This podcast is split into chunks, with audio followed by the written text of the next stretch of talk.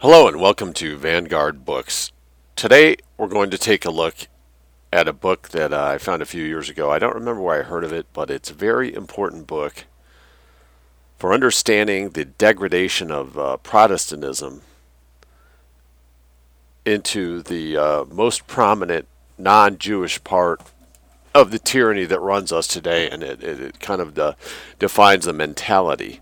This book is The Feminization of American Culture. It was written by Ann Douglas, a feminist in the 70s, but she was not a clown feminist. She was a serious academic, a genuine scholar.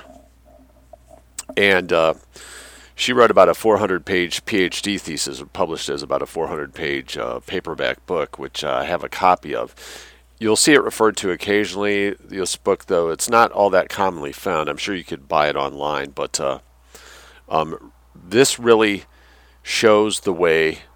While men were, while white men were building America, you know, this brand new continent, they're spreading out, and they're building buildings and canals and railroads and what have you.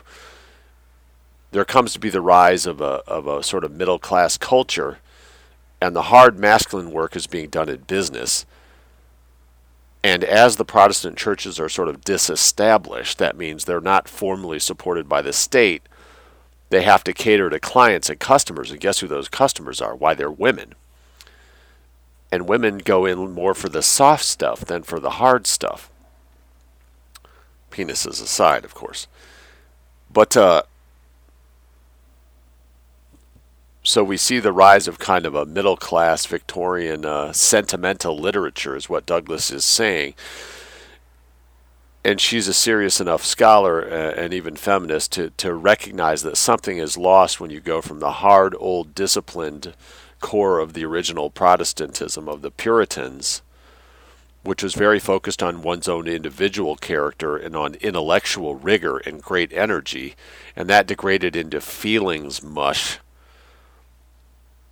from the early 1800s on. And that eventually set up uh, nicely for the social gospel and the Jews sweeping in through immigration towards the end of the 19th century. Kind of left the reins sitting there for them to grab and to twist that sentimentalization to uh, political ends.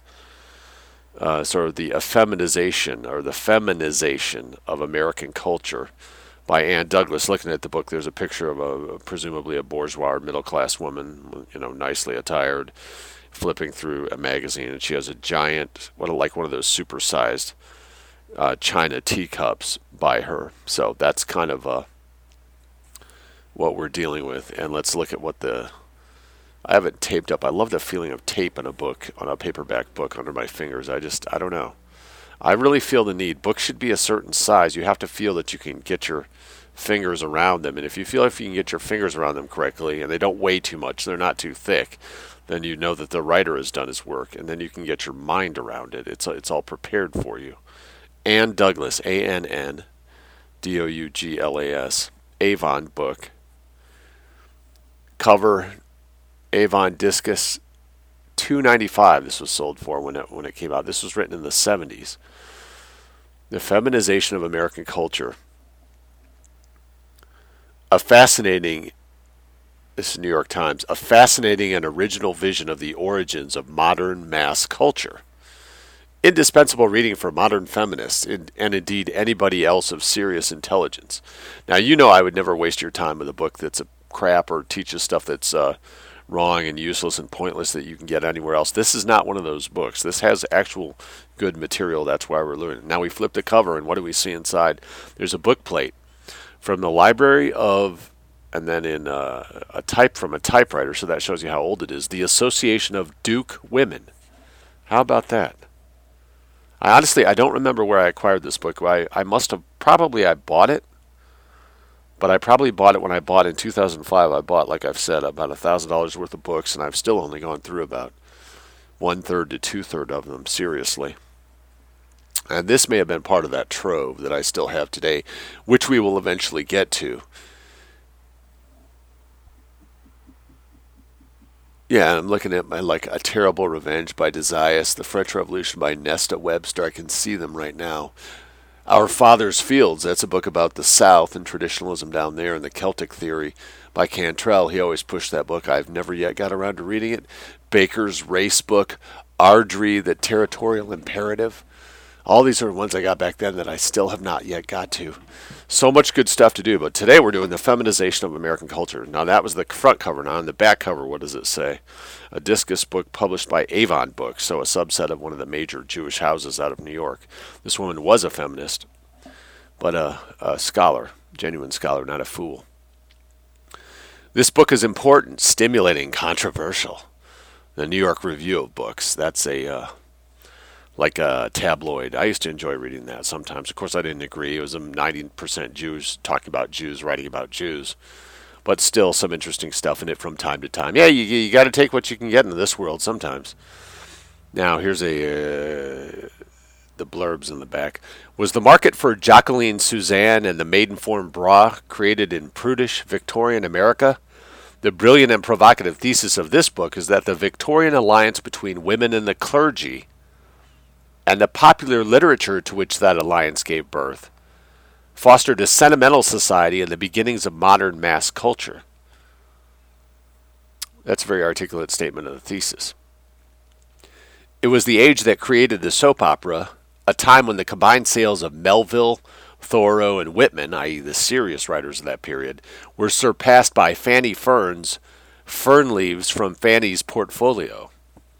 So that would have been like 19th century cosmopolitan type stuff.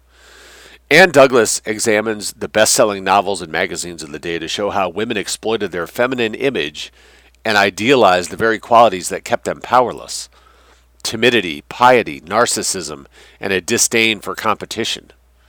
The result was a far reaching social preoccupation with glamour, banal melodrama, and mindless consumption. Here is a major rethinking of the American past with shocks of recognition for everyone today. And then, a feminist work in the best sense of the word its author laments the violence done in the name of gender to both men and women, a responsible and passionate act of scholarship. The Atlantic. And an exciting readable book, The New Republic. So, that's what people were saying about the Americanization or the feminization of American culture. So we're understanding the origins of America and how we got the mindset that we have today and this book is a key to understanding uh, the the period really before the Jews showed up in mass, and uh, the uh, the mentality that was then extant. Opening the book, we find the bio page. Ann Douglas was born in 1942 and educated at Harvard, where she received her BA and PhD. From 64 to 66, she studied Victorian literature at Oxford Victorian literature she studied at Oxford. She has taught at Princeton, and she is currently a member of the faculty at Columbia, that infamous source of uh, all things uh, Jew academic, where she teaches American literature and culture at Columbia in New York. Okay. Flipping again. For my friends Peter Wood and Christine Stanzel, Larry Gross, Elizabeth Kendall. Don't know any of them, but just I uh, read that to see you know, who's she dedicating it to? Might give you a little clue into her mindset. Any Jews in there? Gross is probably a Jew. Avon Books, a division of the Hearst Company out of New York, New York. Copyright 1977, so, you know, around the time Jaws has just come out and uh, mid 70s. Grease, disco, feminism, uh, ERA, ERA battles are going strong published by arrangement with Alfred A. Knopf, one of the big uh, Jewish publishers. Guy Mencken dealt with out of New York. One of the major, what, six houses, basically all Jew owned out of New York. So this is published by one of those houses, so uh, it's it's a uh, mainstream book. Now today we're just going to do the acknowledgments and the introduction. This is a three part book of about 400 pages. About 100, 200, 100. But uh, yeah, we'll just do a little bit today just to get into get, get the thesis stirring in our minds. And so, in her acknowledgement, she says, and it tells a lot about the writer. Usually they just use boilerplate, but sometimes you can, you can get a glean a little insight into their psychology and where they're coming from, man But uh, she says,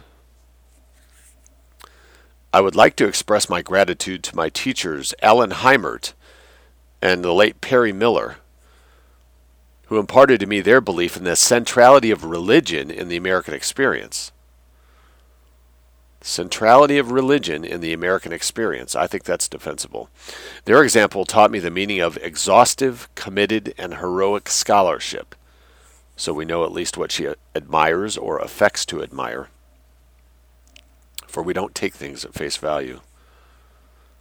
Over my years of teaching at Harvard, Princeton, and Columbia, I have gained innumerable insights from various students, colleagues, and friends, but I would like to mention particularly Nancy Osterud, that'd be Swedish, Barry O'Connell, that's Irish, John Stendahl, again that's Swedish, Don Whaley, that would be probably Irish, George Forgy, uh, I don't know, might be French, might be Scottish, Michael Bell, that'd be probably English, possibly Irish, Peter Sachs, probably a German Jew, Gail Parker, uh, English or who knows, could be married to someone, and Elaine Showalter, that's generally a Jew name. That's how you read to understand the influence. And of course, you know the general milieu. You work outside in. So this is a woman very much part of the Northeastern Corridor and the establishment institutions, the top colleges in the land. And those are the people she cites as particular influences. Presumably, they're academics. She says, all of whom helped me define and respect my special material. Sacvan Bercovitch was kind enough to read and criticize my manuscript. I benefited greatly from his suggestions. Emile de Antonio helped me to clarify my thinking. His courage in making difficult intellectual and political commitments forced me to re examine and solidify my own convictions. My mother, Margaret Taylor, so she sounds like a good WASP type, Douglas Taylor. Douglas could be Scottish also. My mother, Margaret Taylor, has been as important to this book as to my life. Her encouragement and her strength have sharpened my desire to understand our common feminine heritage, feminine heritage, and to work for a better feminine future, feminine future. Thanks are also due to the staff of the Schlesinger Library in Cambridge, Massachusetts, most notably Jeanette Cheek, whose helpfulness and expertise were invaluable. I am grateful for the invaluable aid provided by my editors at Knopf, Jane Garrett and Alice Quinn, and by my copy editors, Deborah Zwecker, with a CH instead of a CK, and Stephanie Golden. Both of them are almost surely Jews. For Carl Schorske of Princeton University, he's not necessarily a Jew. That actually sounds more German. For Carl Schorske, S C H O R S K E, of Princeton, whom I was privileged to know during most of the seven years I worked on this book. Seven years she worked on this book. It was her PhD thesis. My gratitude and admiration are unbounded. Now, he's not one I'm familiar with. His work and his discourse have provided me with an unparalleled model of intellectual richness and rigor which has, at every turn, quickened, clarified, and deepened my motive. Of the friends to whom this book is dedicated and who inspired and guided its creation, I can only say that I am grateful for their example and support. I am fortunate in having such companion companions and leaders in the effort to understand, resist, and vivify our culture. I don't even know what that word means, or if that's actually even a real word. If it's maybe a typo, vivify. I'm going to look that up. Well, I don't see it, so I'm going to guess it's a typo for vivify. Anyway, she wrote that acknowledgments in Ann Douglas, New York City, May 1st, 1976. So about just under 40 years ago from when I'm uh, reading it to you. We'll see. You see, you can tell what, what's notable about that in relation to the feminists of today the absolute absence of snark, the deep seriousness, the earnestness, the genuine humility and thankfulness. This was more serious feminism than what we see today, at least online. And so now we're going to deal with, and it will be all that we're going to do today is just a uh, introduction. And this will really set the tone for what we're talking about. Introduction The Legacy of American Victorianism, the meaning of Little Eva. She says, Today, many Americans, intellectuals as well as less scholarly people, feel a particular fondness for the artifacts, the literature, the mores, the mores of our Victorian past. I wrote this book because I am one of these people. As a child, I read with formative intensity in a collection of Victorian sentimental fiction, a legacy from my grandmother's girlhood. Reading these stories, I first discovered the meaning of absorption the pleasure and guilt of possessing a secret supply. I read through the Elsie Dinsmore books, the Patty books, and countless others. I followed the timid exploits of the innumerable pale and pious heroines. But what I remember best, what was for me, as for so many others, the archetypical and arch- archetypically satisfying scene in this domestic genre was the death of little Eva in Harriet Beecher Stowe's novel Uncle Tom's Cabin, which, uh, you know, even Lincoln would say precipitated the Civil War. So the scene that touched her the most was the death of little Eva in Harriet Beecher Stowe's novel Uncle Tom's Cabin. A pure and beautiful child in a wealthy Southern family, little Eva dies in a lingering and sainted death of consumption her adoring papa and a group of equally adoring slaves cluster in unspeakable grief around her bedside while she dispenses Christian wisdom and her own golden locks with profuse generosity. The poignancy of her closing scene is in no way diminished by the fact that a good third of the story is yet to come and must proceed without her. Little Eva's significance has curiously little to do with the plot of the book in which she appears. For little Eva gains her force not through what she does, not even through what she is, but through what she does and is to us, the readers. Of course, any character in a, any book is partic- peculiarly available to her or his audience and dependent on it. A book can be produced by the millions, as this one was, simply as a character in a story. Little Eva is a creature not only of her author's imagination, but of her reader's fantasy. Her life stems from our acceptance of her and our involvement with her, but little Eva is one of us in more special ways. Her admirers have always been able to identify with her even while they worship or weep at her shrine. She does not demand the respect we accord a competitor. She is not extraordinarily gifted, or at least she is young enough so that her talents have not had a chance to take on formidable proportions. If she is lovely looking and has a great deal of money, Stowe makes it amply clear that these attributes are more a sign of her sign than a cause of her success. Little Eva's virtue lies partly in her femininity, surely a common enough commodity. And her greatest act is dying, something we all can and must do. Her death, moreover, is not particularly effective in any practical sense. During her last days, she urges her father to become a serious Christian and to free his slaves. He dies himself, however, before he has gotten around to doing either. Little Eva's death is not futile, but it is essentially decorative, and therein perhaps lay its charm for me and for others. Stowe intended little Eva's patient and protracted death as an exemplum of religious faith, but it does not operate exclusively as such.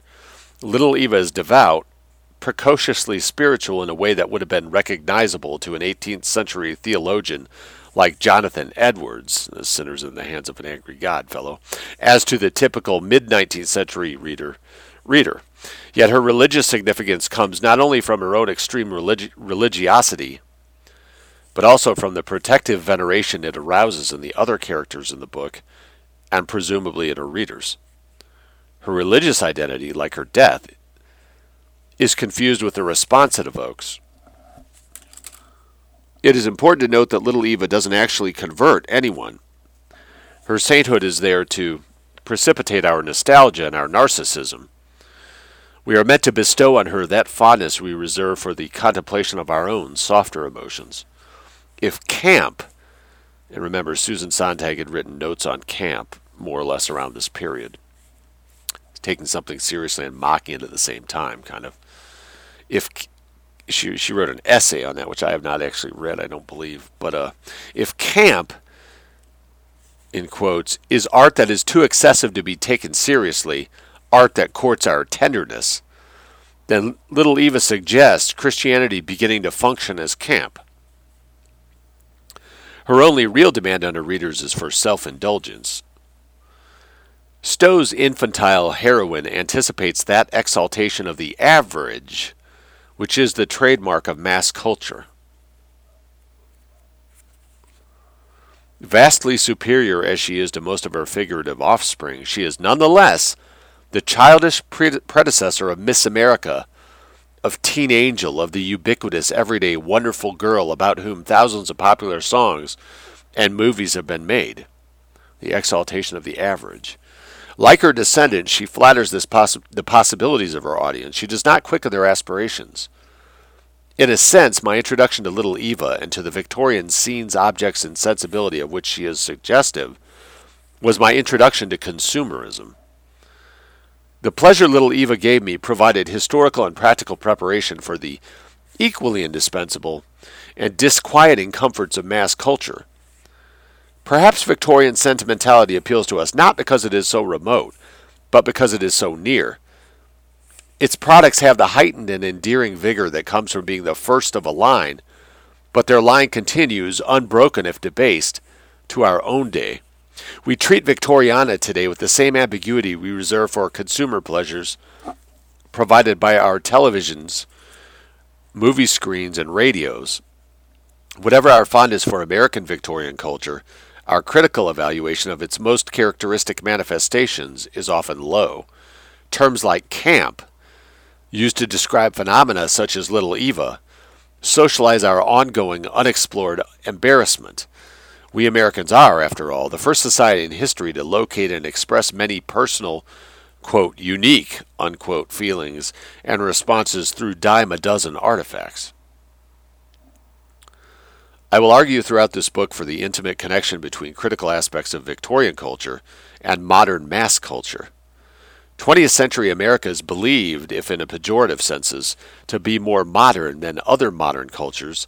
19th century America was, in certain senses, senses, also usually considered pejorative, more Victorian than other countries to whom the term is applied.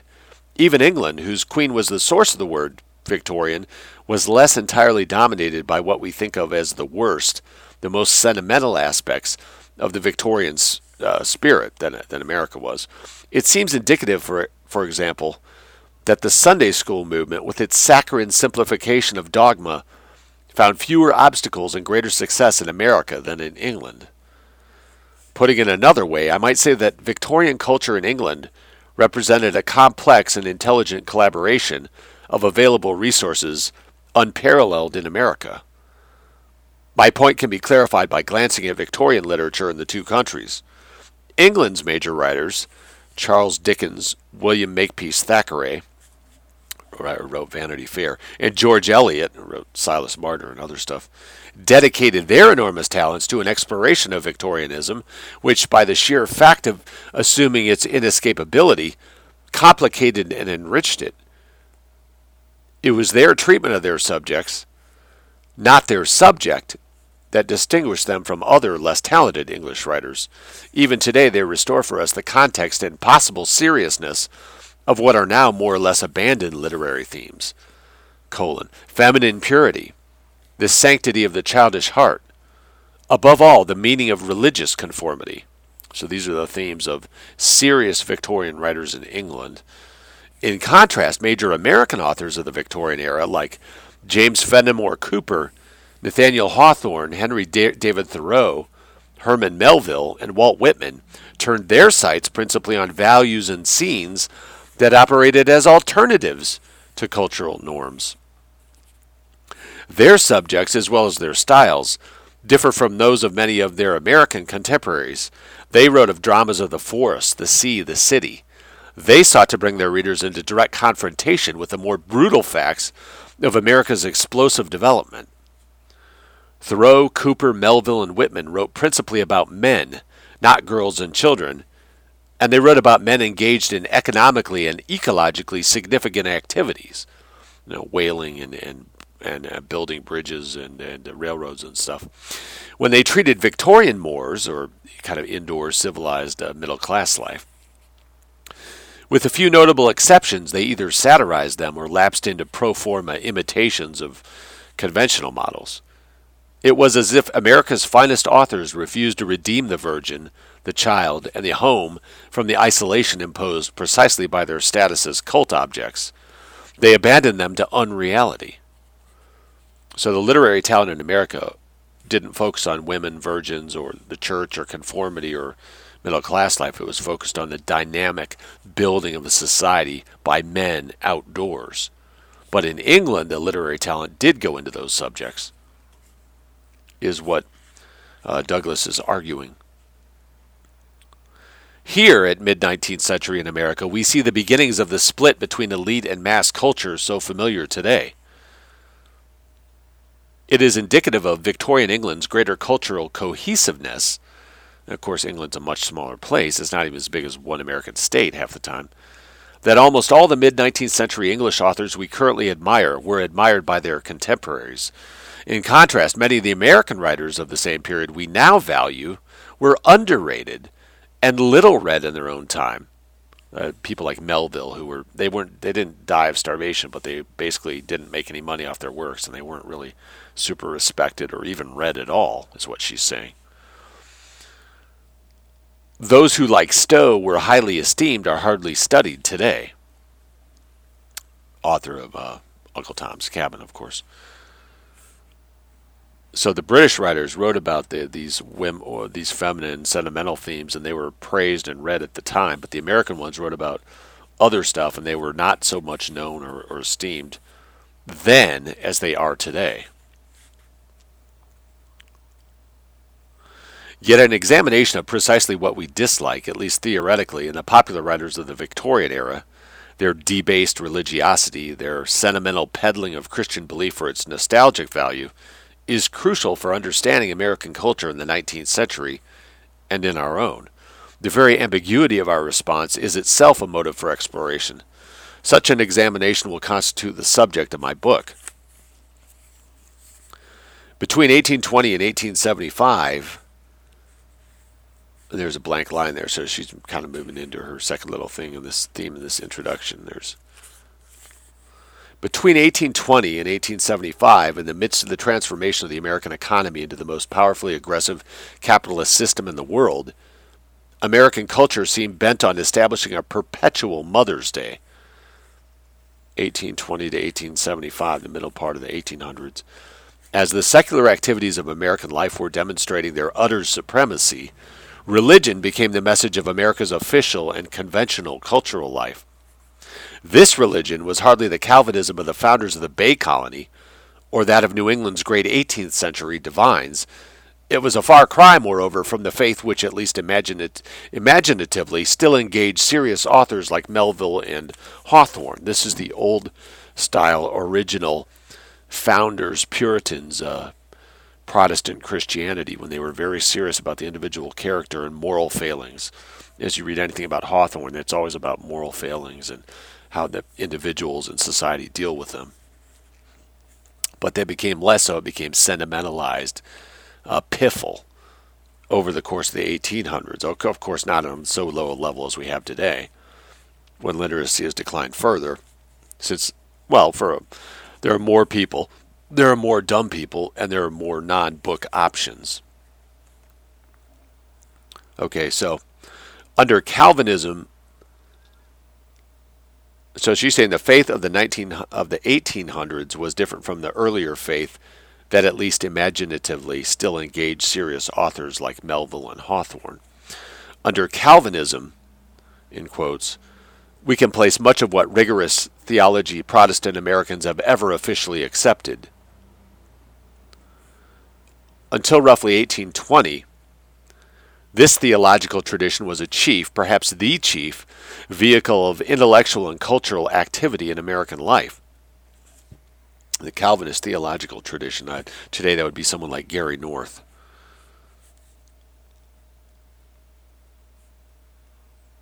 The Calvinist tradition culminated in the Edwardsian school, most notably Jonathan Edwards, as Sinners in the Hands of an Angry God, from 1703 to 58, and his friends and followers, Samuel Hopkins, Joseph Bellamy, Nathaniel Emmons, E M M O N S, 1745 to 1840. So these are all men who were born in the first half of the 1700s and lived up to uh, 1803 or 1758 or 1840 or 1790.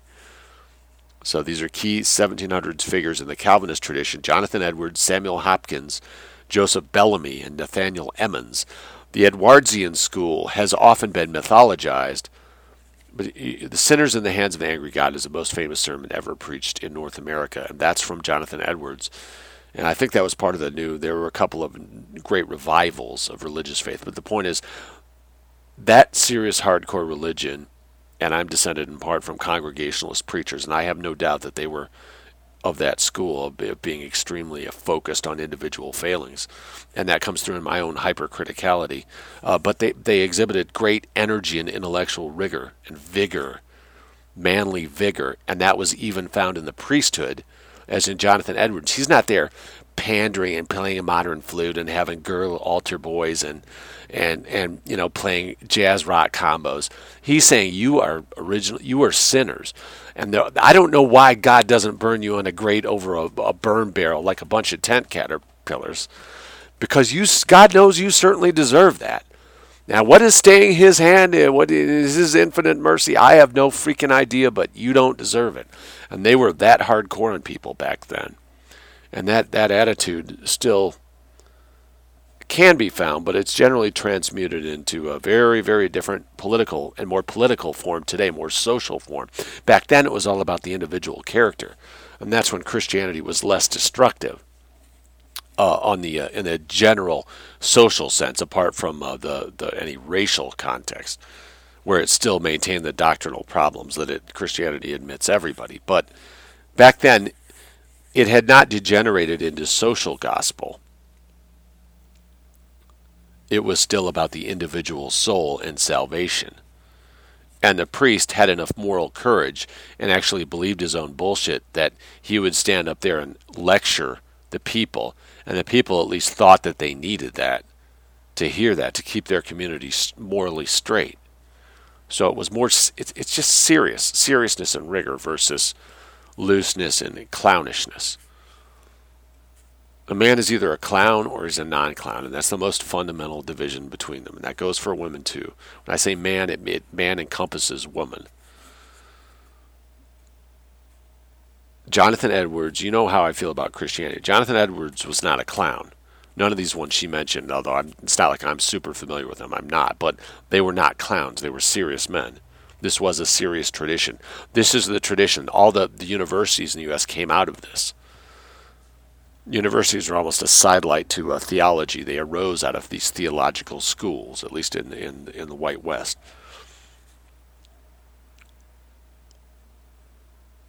So, the Edwardsian again, Jonathan Edwards, "Sinners in the Hands of an Angry God." The Edward uh, Calvinism in the U.S., the, the serious theological tradition that founds our, our top colleges. The Edwardsian school has often been mythologized but whatever its very real faults, it undoubtedly see she's not she's not doing your typical feminist today to be whining about patriarchy and how hateful these guys were and blah blah blah and they're dominating. She understands that this like Camille Paglia, another feminist, these are intellectually serious men. They're formidable people. And when someone is actually formidable, you don't make them go away by applying an adjective to them. And more serious older school feminists recognized this and dealt with them straight on she would say, well, she might disagree with them, but she recognizes they're not clowns. They are serious. And when someone is serious, you have to deal with what it says seriously uh, because it does pose a threat that can't simply be dismissed. The Edwardsian school has often been mythologized, but whatever its very real faults, it undoubtedly constituted the most persuasive example of independent, yet institutionalized thought to which our society has even temporarily given credence. Its members studied together, they trained, questioned, and defended one another, like kind of like Jewish pilpul, where they're studying the Talmud. They exhibited with some consistency the intellectual rigor and imaginative precision difficult to achieve without collective effort, and certainly rare in more recent American annals. That is, as the the uh, places that these leaders of the community, these theologians, these preachers might be trained, these sodalities, these uh,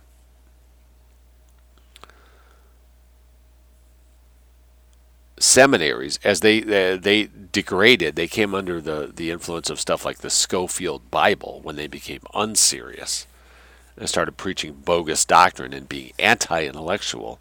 A lot of this, what we're talking about here, has a religious cast, but it's really the degradation of the intellect in American life. The the progressively taking less serious seriously of ideas over the 1750 to 1950 period. For some time, roughly between 1740 and 1820,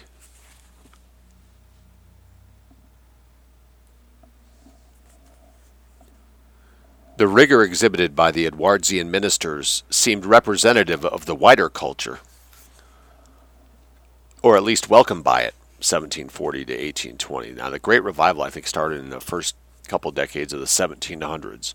They're trying to get back to the original hard ass Christianity of the uh, the people who founded the northeastern part of the country. Edwardsian theology, however, outlived its popular support. In the 18th and 19th centuries, as in the 20th, the vast majority of American Christians identified themselves as members of one of the various Protestant groups. Yet the differences between the Protestants of, say, 1800 and their descendants of 1875 and after are greater than the similarities.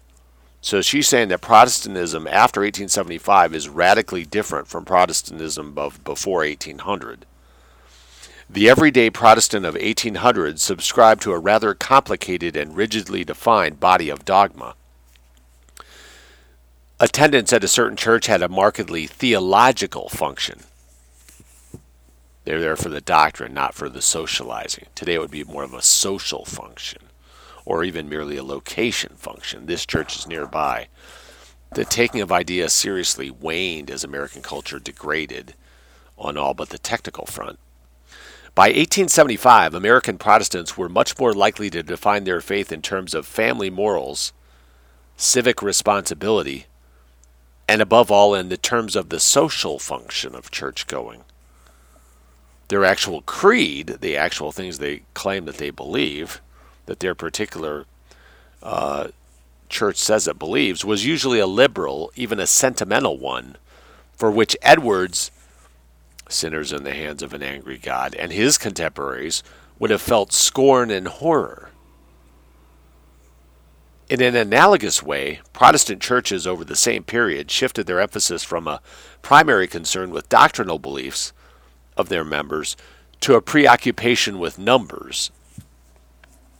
So they quit worrying about their quality and they start worrying about the quantity. The masses, uh, uh, asses in seats became their guiding philosophy or concern rather than their doctrine and the salvation of the individual soul. In an analogous way, Protestant churches over the same period shifted their emphasis from a primary concern with the doctrinal beliefs of their members to a preoccupation with numbers. In ecclesiastical and religious circles, attendance came to count for more than genuine adherence. Nothing could show better the late 19th century Protestant church's altered identity as an eager participant in the emerging consumer society than its obsession with popularity and its increasing disregard of intellectual issues. So, the birth of anti intellectualism in America, which is uh, tantamount to the birth of the consumer society, and, and numbers and, and calculations matter more than quality and purity and fidelity. As they said in The Simpsons, the church, the old church is your church is skewing pious, right? One of the most best lines ever in that show.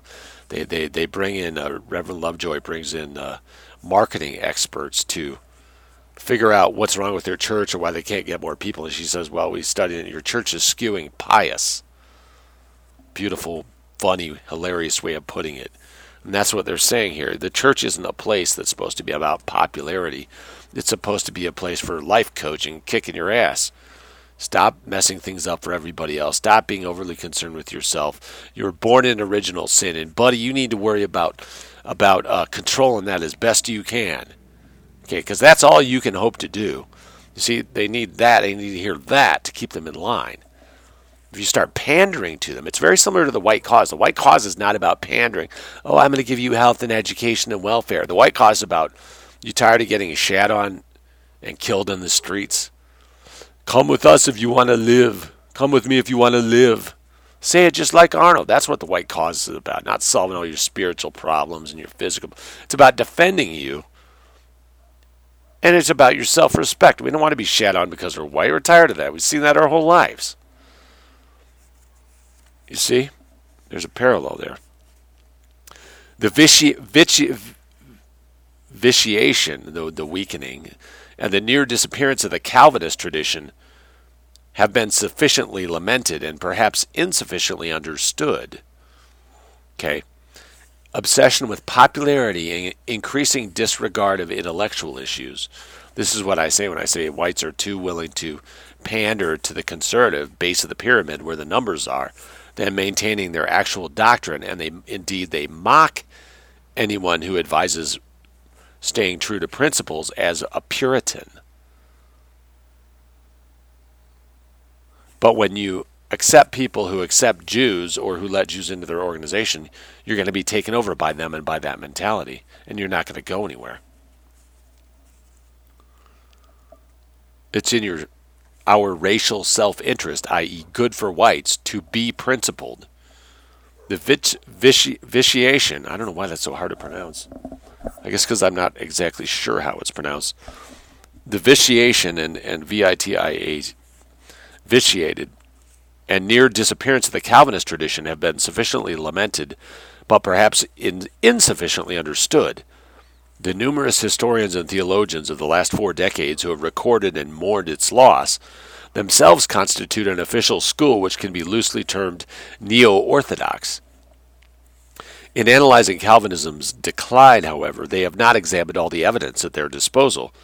They have provided important studies of the effects of the democratic experiment in a new and unsettled land, effects all tending to a liberal creed and theology, as in politics, immigration on a scale unparalleled in the modern world, huge labor resources facilitating rapid urbanization and industrialization, amalgamation of diverse cultural heritage, often at the level of their lowest common denominator, yet they have neglected what might be called the social history of Calvinist the- theology. That is what the particular people, the carriers of the Calvinist theology, actually did socially. They have given scant consideration to the changing nature of the ministry, changing nature of the ministry as a profession, or to the men who entered its ranks during the critical decades between 1820 and 1875.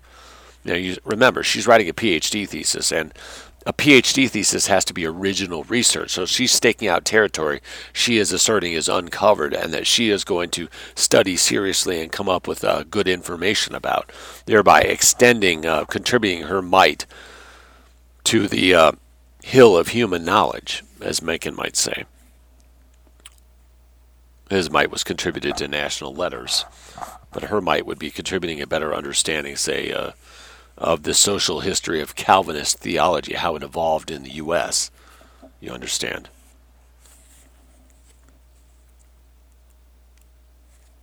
Now, so she's basically saying that socially it changed and a different type of man entered the ranks during the middle decades of the uh, 1800s. And so that by 1875, it was a profoundly different religion than what it was in 1800 and the Catholics would say that's the nature of Protestantism. It always and invariably degrades. And that Americanism itself is a competing ideology that is based on uh, Protestantism, and it itself is degraded, whereas they keep the old faith, which is funny because I was just reading yesterday about a, a splinter of a splitter of true Catholics. The SSPX are the ones who reject Vatican II and Richard Williams, who quote unquote denies the Holocaust, was one of them. The Catholics readmitted some of the priests of the SSPX, but the SSPX kicked out Williamson, and now I think he and some others have yet again a group called the Resistance, which is a splinter off the SSPX splinter. So Catholicism splinters as inevitably as Protestantism does, but they simply refuse to acknowledge that. Nor do they acknowledge that they have changed in their own doctrines, in many of them. Vatican uh, II is proof of that. Others could be cited. Anyway, we're talking about the uh, so changing uh, social history of Calvinist theology. they have given scant consideration to the changing nature of the ministry as a profession or to the men who entered its ranks during the critical decades between 1820 and 1875, and they have overlooked another group central to the rituals of that Victorian sentimentalism that did so much to gut Calvinist orthodoxy. So those are the two poles. Little Eva's most ardent admirers, the active middle class Protestant women whose supposedly limited intelligence's liberal piety was in part designed to flatter. So she's posing as opposites, as polar opposites and competitors, Calvinist orthodoxy and middle class feminine Victorian sentimentalism, which gives rise to consumer culture, or is uh, takes place at the same time, simultaneous with it. So keep that in mind. Calvinist orthodoxy, with its hard masculine intellectual rigor, versus soft feminine Victorian sentimentality. The irony is that the feminist is on the side, basically, of the uh, more rigorous type, even though she enjoys some of the the literary piffle that uh, was pronounced uh, and common uh, and, and known as Victorian. It defines Victorianism. As if in fear of contamination. So, but but and also keep that in mind. Little, the middle class Protestant women, whose supposedly limited intelligences, liberal piety was in part designed to flatter. As if in fear of contamination, historians have ignored the claims of what Harriet Beecher Stowe astutely called, quote, pink and white tyranny, close quote, the drive of the 19th century American women to gain power through the exploitation of their feminine identity as their society defined it. And I, I notice I've underlined, I've, I wrote in the margin, where women dominate, mediocrity prevails. That was my summation as I was reading this. These women did not hold offices or own businesses. They had little formal status in their culture, nor apparently did they seek it. Now we're getting to parts that I, I drew a line by because it's important. They were not usually declared feminists or radical reformers. Increasingly exempt from the responsibilities of domestic industry as America prospered, they were in a state of sociological transition you know, hard, going from hardworking farm gals just trying to stay alive and, and breed a few kids who don't die in, in their early years to cosseted middle class types. They comprise the bulk of educated churchgoers, so they're the main client or customer base for the new churches, while the manly men are off building the society. They comprise the bulk of educated churchgoers and the vast majority of the dependable reading public. In ever greater numbers, they edited magazines and wrote books for other women like themselves. They were becoming the prime. Con- These fucking dogs would shut up. I hope you're not hearing that, and I apologize if you are. There's nothing I can do about these stupid dogs barking. They were becoming the prime consumers of American culture. As such, they exerted an enormous influence on the chief male purveyors of that culture, the liberal literate ministers, and popular writers who were being read while Melville and Thoreau, Melville and Thoreau were being ignored. So the changing nature of the ministry, the changing nature of the body politic, the rise of women who are not radicals or reformers or feminists, they're feminine, but they have their own tastes. And increasingly, the males who purvey this stuff, the male writers, the popular writers, and the ministers who who want to make money are increasingly recognizing what's going on and deliberately writing for it. And this is changing American culture and giving birth to a new kind of culture and a new kind of person.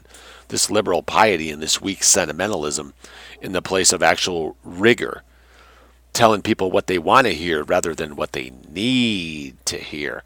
VNN has always been on the side of what you need to hear, right?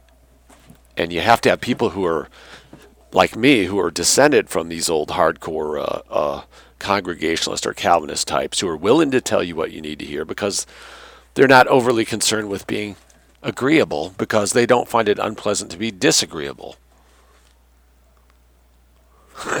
like my dad, I told you the anecdote before. My dad told my uh, English teacher, "Does your bad attitude carry over into the classroom?" she was bitching about something at a parent-teacher conference. I like to think that's the act, the true Linder spirit, and I try to carry it on. And that's from my German side. And Germans aren't even known for being obnoxious like the English Puritan side. But anyway.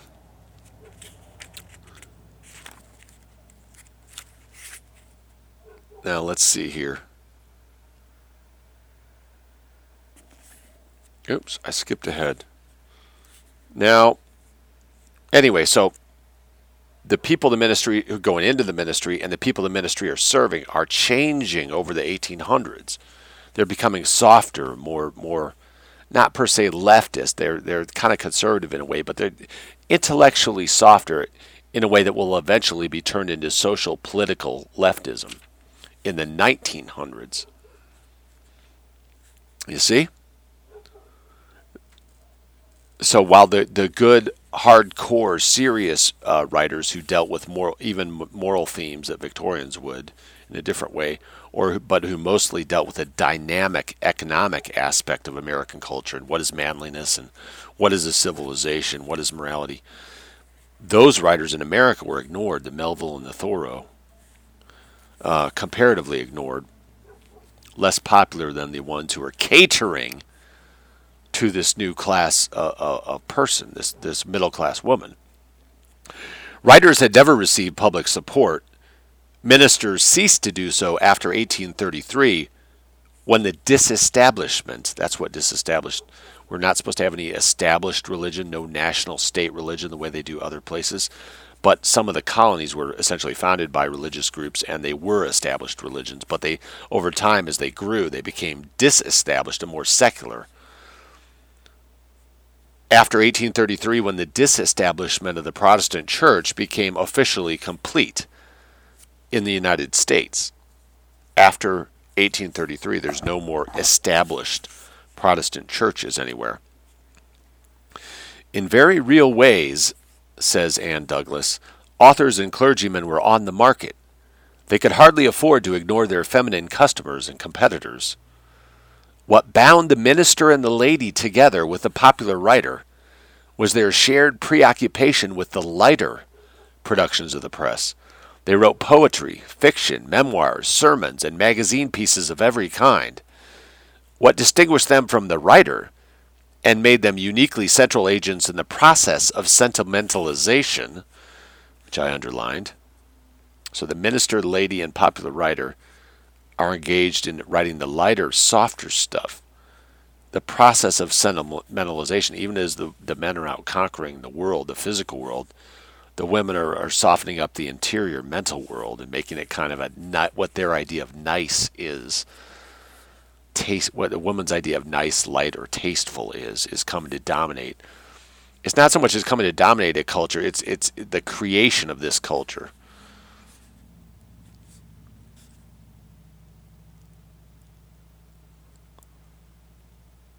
What distinguished them from the writer and made them uniquely central agents in the process of sentimentalization, the process of sentimentalization, this book undertakes to explore, is the fact that their consuming interest in literature was relatively new. At the turn of the 19th century, 1800, the prominent Edwardsian minister Nathaniel Emmons, E M M O N S, returned a novel by Sir Walter Scott lent to him by a friend with protestations of genuine horror.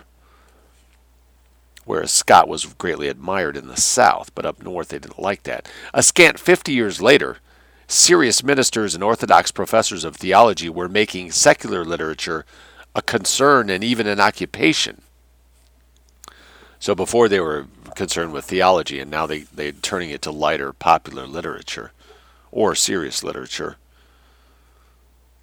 But in any case, secular literature. During the same period, women writers gradually flooded the market with their efforts. While a female author at the beginning of the 19th century was considered by definition an aberration from her sex, by its close she occupied an established, if not a respected, place. The Victorian lady and minister were joining and changing the literary scene.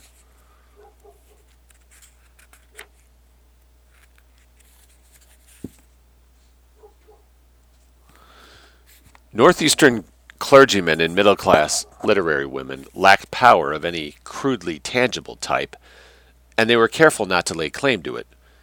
Instead, they wished to exert influence, unquote, which they eulogized as a religious force. They were asking for nothing more than offhand attention, and not even much of that. Influence was to be discreetly omnipresent and omnipotent. This was the suasion of moral and psychic nurture and it had a good deal less to do with the faith of the past and a good deal more to do with the advertising industry of the future than its proponents would have liked to believe. They exerted their influence chiefly through literature, which was just in the process of becoming a mass medium. The press offered them the chance they were seeking to be unobtrusive and everywhere at the same time. They inevitably confused theology with religiosity, that is, serious arguments about God for the, the external symbols of the same religiosity. They inevitably confuse theology with religiosity, religiosity with literature, and literature with self justification. They understandably attempted to stabilize and advertise in their work the values that cast their recessive position in the most favorable light even as they took full advantage of the new commercial possibilities technological revolutions in printing had made possible, they exercised an enormously conservative influence on their society. On a thematic level, they specialized in the domestic and religious concerns considered appropriate for members of their profession or sex. But content was not the most important aspect of their work, nor of its conservative impulse. Ministerial and feminine authors were as involved with the me- method of consumption as with the article consumed.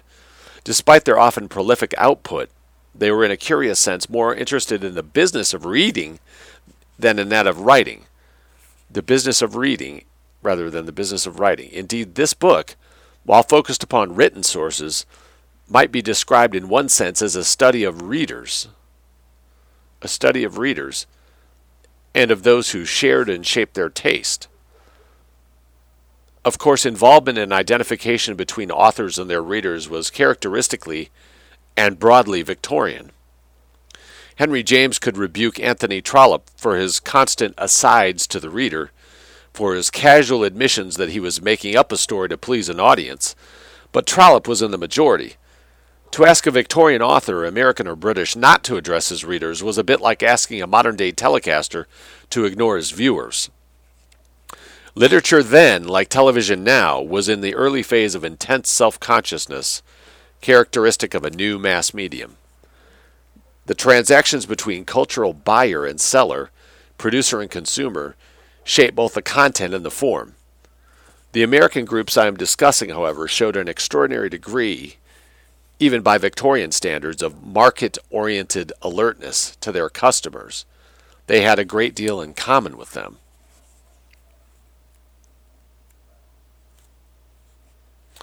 The well educated intellectual minister of the 18th century, the 1700s, read omnivorously.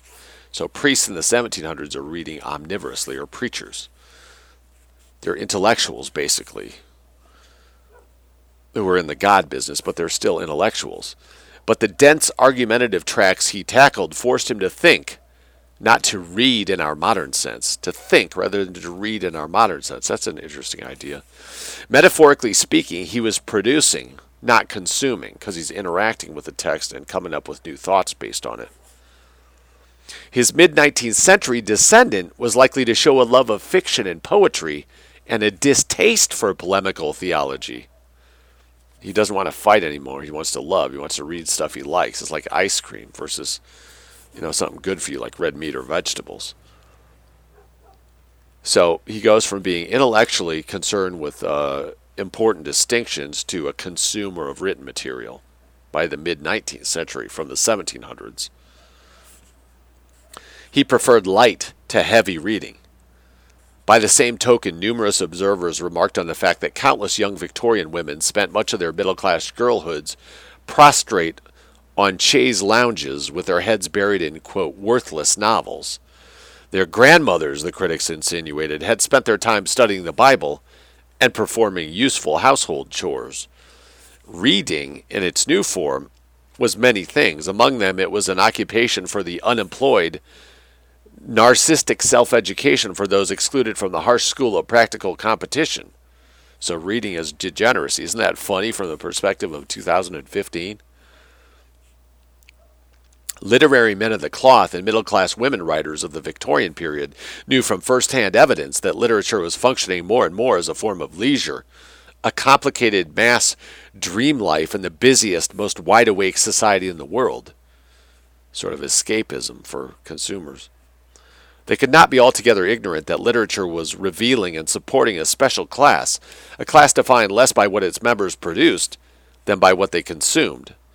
When the minister and the lady put pen to paper, they had ever in their minds their reading counterparts, the small scale, the intimate scenes, the chatty tone of many of their works complement the presumably comfortable posture and domestic backdrop of their readers. They're not writing vital stuff engage in the masculine pursuit of ultimate understanding of what's going on, take it where it may, lead where it may.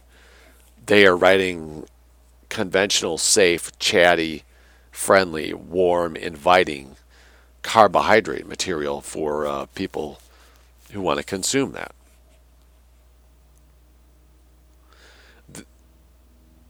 They wrote not just to win adherents to their views, but to make converts to literature to sustain and encourage the habit of reading itself. Inevitably, the more serious writers like Melville attempted alternately to re educate, defy, and ignore a public addicted to the absorption of sentimental fare. Some write for the mass, some write for the minority, and the mass happens to be particularly feminine at that time because the men are off doing business. To suggest that problems of professional class or sexual status played a part in the creation of the character of 19th century and 20th century American culture is not, hopefully, to suggest a conspiracy view of history. The ministers and women I am considering were intent on claiming culture as their particular or their peculiar property. Uh, let me let me hit that again.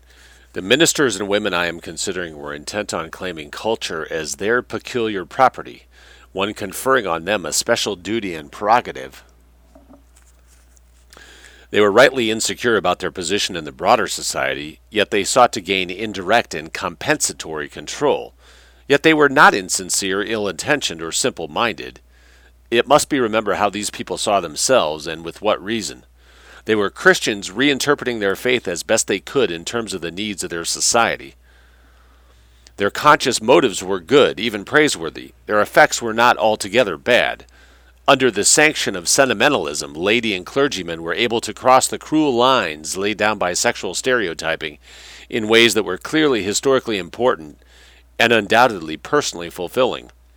She could become aggressive, even angry, in the name of various holy causes. He could become gentle, even nurturing, for the sake of moral overseeing. Whatever their ambiguities of motivation, both believed they had a genuine redemptive mission in their society to propagate the potentially matriarchal values of nurture, generosity, and acceptance, to create the, quote, culture of feelings, culture of the feelings, unquote, that John Stuart Mill was to find during the same period in Wordsworth. It is hardly altogether their fault that their efforts intensified sentimental rather than matriarchal values. Okay, so they're trying to add some elements of softness to society, which isn't inherently a bad thing, she's saying, but it it, it tends to uh, turn into uh, sentimentalism, which is really not a good thing for literature or for society. I think is what she's saying. Moreover, whatever the errors of the sentimentalists, they paid for them. The losses sustained by the ministers and the women involved, as well as by the culture which was their arena, were enormous. The case of the ministers is clear cut. They lost status and respect.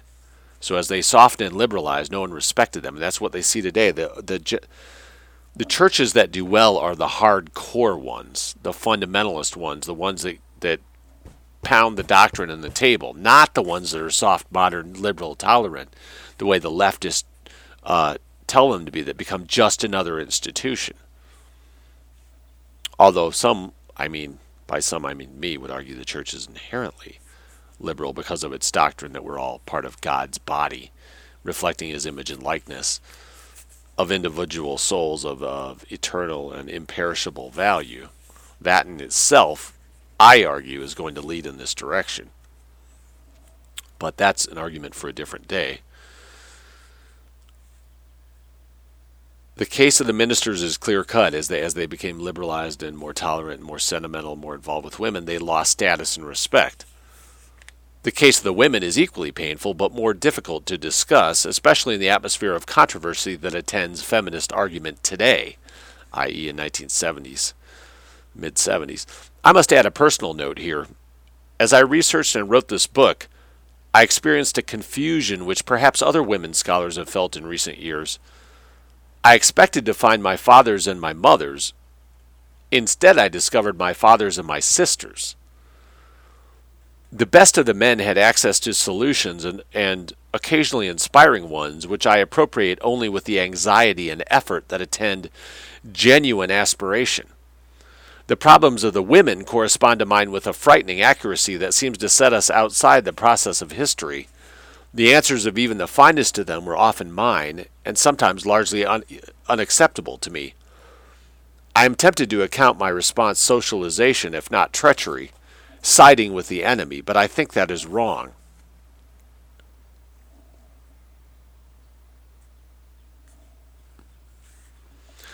She's basically saying that the women uh, went. The, she wants the women to have power, but in a different way, and she basically sides with the intellectual rigor of the fathers rather than the middle class sentimentalism of the uh,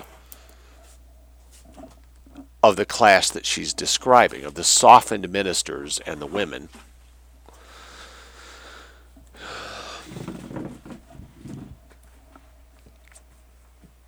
I will appeal to your uh, womanly good nature to ignore any extraneous noises you may hear, such as from scraping uh, something or others and barking dogs, eructing canines. I'm not a big dog fan. It really doesn't bother me when the Chinese eat them. Now, with that obiter dictum discharged, probably stepped on a worm. Ned, the good book tells us that a gentle, a- gentle answer turneth away wrath. And remember that other line in The Simpsons? He goes, You know, why don't you find another church? They're really all pretty much the same. That in itself is a humorous expression of what she's talking about here, the way that as the theological study declined and the intellectual rigor declined, it you know, it became merely a simple social function, and that's what you see today. Today, the intellectual level is a level of do you accept Jesus as your personal Savior? Because if you don't, you can't go to heaven. And, and what's more, I won't give you any of my dirt jar here on earth. So, you know, you got a powerful reason to accept that Jesus. Because my dirt's good and heaven's even better. They got the best eating dirt in heaven, I heard. Do I engage in caricature? After all, I'm an artisanal insultist. It says so in my Twitter files. I will not be compelled to respect that which I find unworthy of respect. And the insistence that it is unmannerly to mock people who are stupid does not interest me in the slightest. All right, now And listen to what she says here. This is this is why we can respect her. She says, siding with the enemy, but I think that is wrong. I have a respect for the so-called toughness, for so-called toughness, in quotes, not as good in itself, not isolated and reified as it so often is in male-dominated cultures, but as the necessary preservative for all virtues, even those of gentleness and generosity. So you can be feminine you can be tough and be feminine. They're not opposed, is what she's saying. There are feminine ways of being tough, just as there's masculine ways. They're both valid. My respect is deeply ingrained. My commitment to feminism requires that I explore it, not that I abjure it. Much more important, it does no good to shirk the fact that 19th century American society tried to damage women like Harriet Beecher Stowe and succeeded. Well, not as much as she tried to damage American society and succeeded. it is unde- America didn't even exist after her work was done. It is undeniable that the oppressed preserved and were intended to preserve crucial values threatened in the larger culture. But it is equally true that no one would protest oppression with fervor or justification if it did not in part accomplish its object the curtailment of the possibilities of growth for significant portions of the given community. So here we're getting a little of feminist. While the men are off building society and creating the wealth and income and material goods that allow these cosseted women to uh, create this culture of sentimentalism, they're actually oppressing the women. She's starting to verge into that line, but she's honest enough she won't carry it too far. 19th century American women were oppressed and damaged inevitably the influence they exerted in turn on their society was not altogether beneficial. She's basically, this is the Marx claim of false consciousness. They've been imbued with patriarchal values and suffered patriarchal impression, and themselves, even in the work of their agents of the writing and the production of this enjoyment of this literary culture, are expressing the same values that are oppressing them, is what she's saying. They've internalized the patriarchy. The cruelest aspect of the process of oppression is the logic by which it forces its objects to be oppressive in turn, to do the dirty work of their society in several senses. Melville put the matter well, author of Moby Dick. And did you know, I'm reading that now. I dug it up today on PDF. Moby Dick is actually hyphenated. I did not know that. I'm a big believer in using or not using hyphens according to the grammatical correctness. I, I really don't like when people don't hyphenate compound adjectives and such. It bothers me.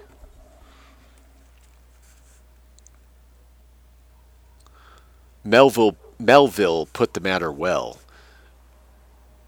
Colon. Weakness or even depravity in the oppressed is no apology for the oppressor, but rather an additional stigma to him as being, in a large view, the effect and not the cause of oppression. To view the victims of oppression simply as martyrs and heroes, however, however undeniably heroic and martyred as they often were, is only to perpetuate the sentimental heresy I am attempting to study here. So women are the victims and the agents of their own oppression, wittingly or unwittingly. I have been more interested in the effects than in the conscious motives of the women and ministers under consideration. She's trying to figure out how they've affected things not judging their motives. For there is no better indication of their dilemma than the often wide and tragic divergence between the two. That is, what you try to accomplish and what you actually achieve are often two different things. Everybody teaches, but not everybody knows the subject that he's teaching. He fancies he's teaching one thing, if he's actually producing rather a different effect. That's kind of what she's saying. In my words, not hers. In the process of sentimentalization, which they aided, many women and ministers espoused, at least in theory, to, to so called passive virtues, admirable in themselves and sorely needed in American life. They could not see to what alien uses their espousal might be put. Sentimentalism is a complex phenomenon. It asserts that the values a society's activity denies are precisely the ones it cherishes. It attempts to deal with the phenomenon of cultural bifurcation by the manipulation of nostalgia. Sentimentalism provides a way to pro- protest a power to which one has already in part capitulated. It is a form of dragging one's heels. Kind of sounds like conservatism, doesn't it?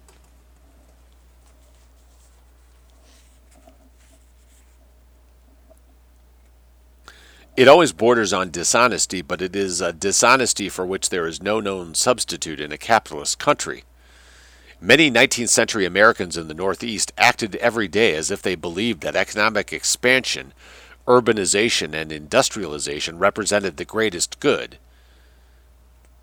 It is to their credit that they indirectly acknowledged that the pursuit of those masculine goals meant damaging, perhaps losing another good, one they increasingly included under the feminine ideal. So the opportunity cost of all this activity and busyness and economic expansion is the loss of these other ideals, which they celebrate in the in the uh, in the growing consumerist, uh, f- feminized uh, culture, anti-intellectual culture. Yet the fact remains that their regret was calculated not to interfere with their actions. We remember that little Eva's beautiful death, which Stowe presents as part of the protest against slavery, in no way hinders the working of that system. The minister and the lady were appointed by their society as the champions of sensibility. They were in the position of contestants in a fixed fight. They had agreed to put on a convincing show and to lose. The fakery involved was finally crippling, crippling for all concerned. Again, note the parallel to modern conservatism. Conservatism as submission, submissiveness the political philosophy of submission, which is ironic in how they love to, uh, uh, with the, following the lead of their Jew bosses, talk about dhimmitude, submission to the Muslims, and we actually it's submission to the Jews that we need to worry about. And the conservatives can't even see that because they don't think nowadays, and certainly their leaders aren't going to tell them because they're too busy depositing their checks from misleading the masses. The sentimentalization of theological and secular culture was an inevitable part of the self evasion of a society both committed to laissez faire industrial expansion and disturbed by its consequences.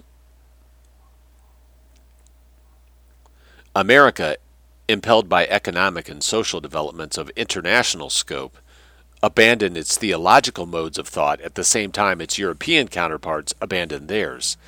It lacked, however, the means they possessed to create substitutes. American culture, younger and less formed than that of any European country, had not yet developed sufficiently rich and diversified secular traditions to serve as carriers for its ongoing intellectual life. The pressures for self rationalization of the crudest kind were overpowering in a country propelled so rapidly toward industrial capitalism, with so little cultural context to slow or complicate its course. Remember what Oscar Wilde's jibe that America passed from barbarism to decadence without ever stopping at civilization. And she's roughly describing the same thing. The pressures for self rationalization of the crudest kind were overpowering in a country propelled so rapidly toward industrial capitalism, with so little cultural context to slow or complicate its course. Sentimentalism provided the inevitable rationalization of the economic order. I don't know about that or fully understand that but mm. in the modernization of American culture that began in the Victorian period, some basic law of dialectical motion was disrupted, unfulfilled, perhaps disproved. Calvinism was a great faith with great limitations. It was repressive, authoritarian, dogmatic, patriarchal to an extreme.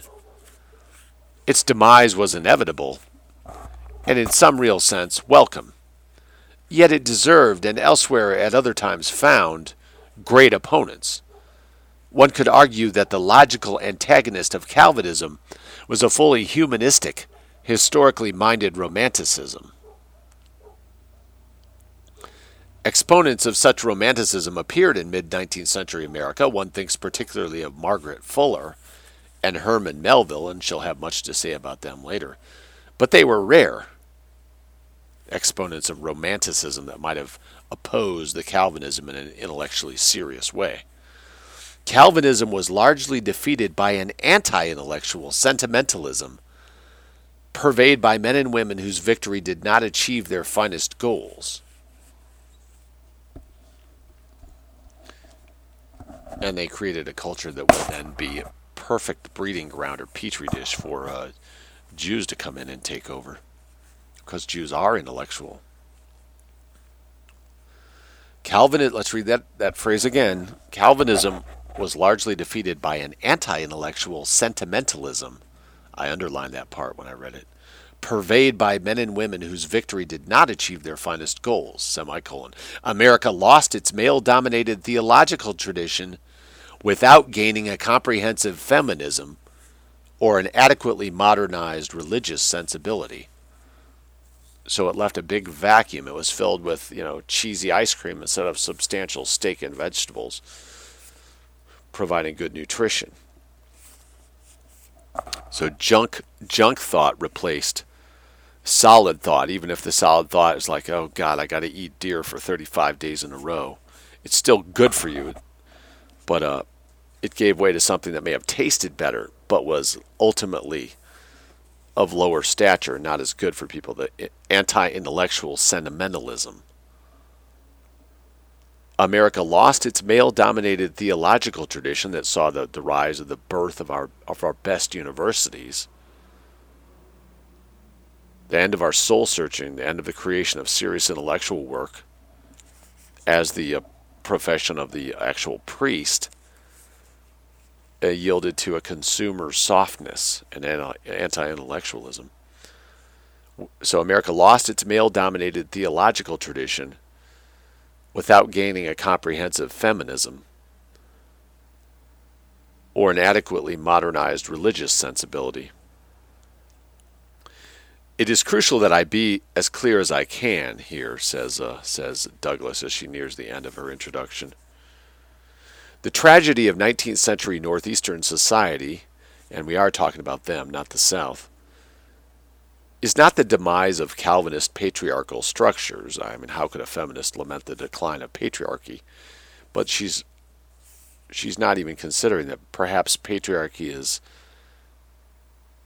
inextricably bound to serious intellectual work she believes that serious intellectual work can be associated with feminism, and it will be her job to prove that because there are many doubters. But I think she does prove that women can achieve serious intellectual work. And they can, some can. But they don't have to be feminists. They can be women, they don't have to be feminists. But she's saying you can. She takes these men seriously because she recognizes and is honest. She's smart enough and honest enough to admit that the men responsible for these patriarchal Calvinist traditions are intellectually serious men. They are not clowns. And that if she wants something different or better, she has to come up with an answer to their tradition and the ideas that they had. But first, she shows the gratitude for what they did and respect for what they did, reflected in her understanding and her honest treatment of what they did. How unlike every other feminist we see out there today, 30 years later when feminism has completely degraded. Not that it was a great thing to start with, but it had a much larger share of intellectually serious people, perhaps in the 70s, than it has in the 2010s.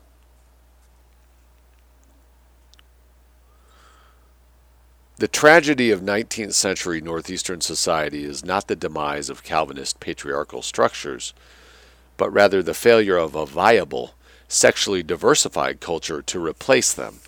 So I, I think what she wants is she wants the intellectual uh, riches and rigor without the uh, patriarchal element, but she's assuming that that is even possible.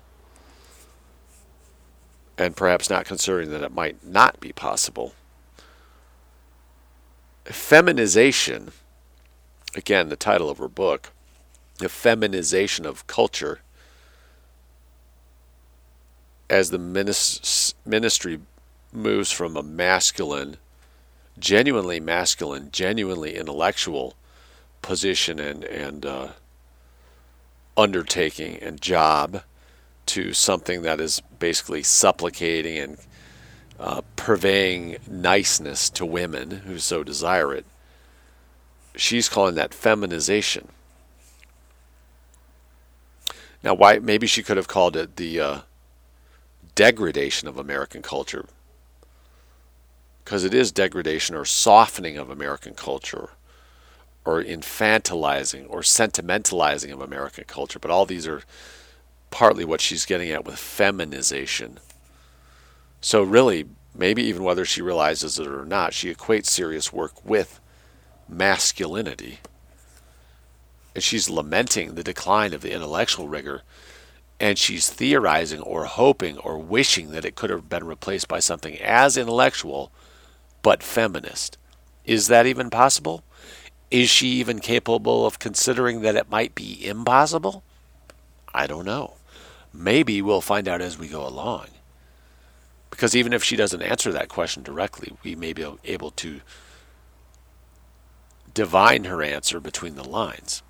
In fact, I don't see how we couldn't by the end of the book. Anyway, last couple sentences. The tragedy of 19th century Northeastern society is not the demise of Calvinist patriarchal structures, the masculine dominant priest who holds the community in thrall, almost like a rabbi, but rather the failure of a viable, sexually diversified culture to replace them. Feminization inevitably guaranteed not simply the loss of the finest values contained in Calvinism, the high intellectual work and the moral seriousness, but the continuation of male hegemony in different guises. So feminization guaranteed male hegemony in different guises. I'm not sure how that is is in, inevitable. Uh, you could say that a different man, a different type of man, went into the priesthood and, and came to control this stuff. But how is that inevitable? The triumph of the feminizing sentimental forces that would generate mass culture redefined and perhaps limited the possibilities for change in American society. Sentimentalism, with its tendency to obfuscate or to cover up or make difficult to make out, to N. Brown, essentially.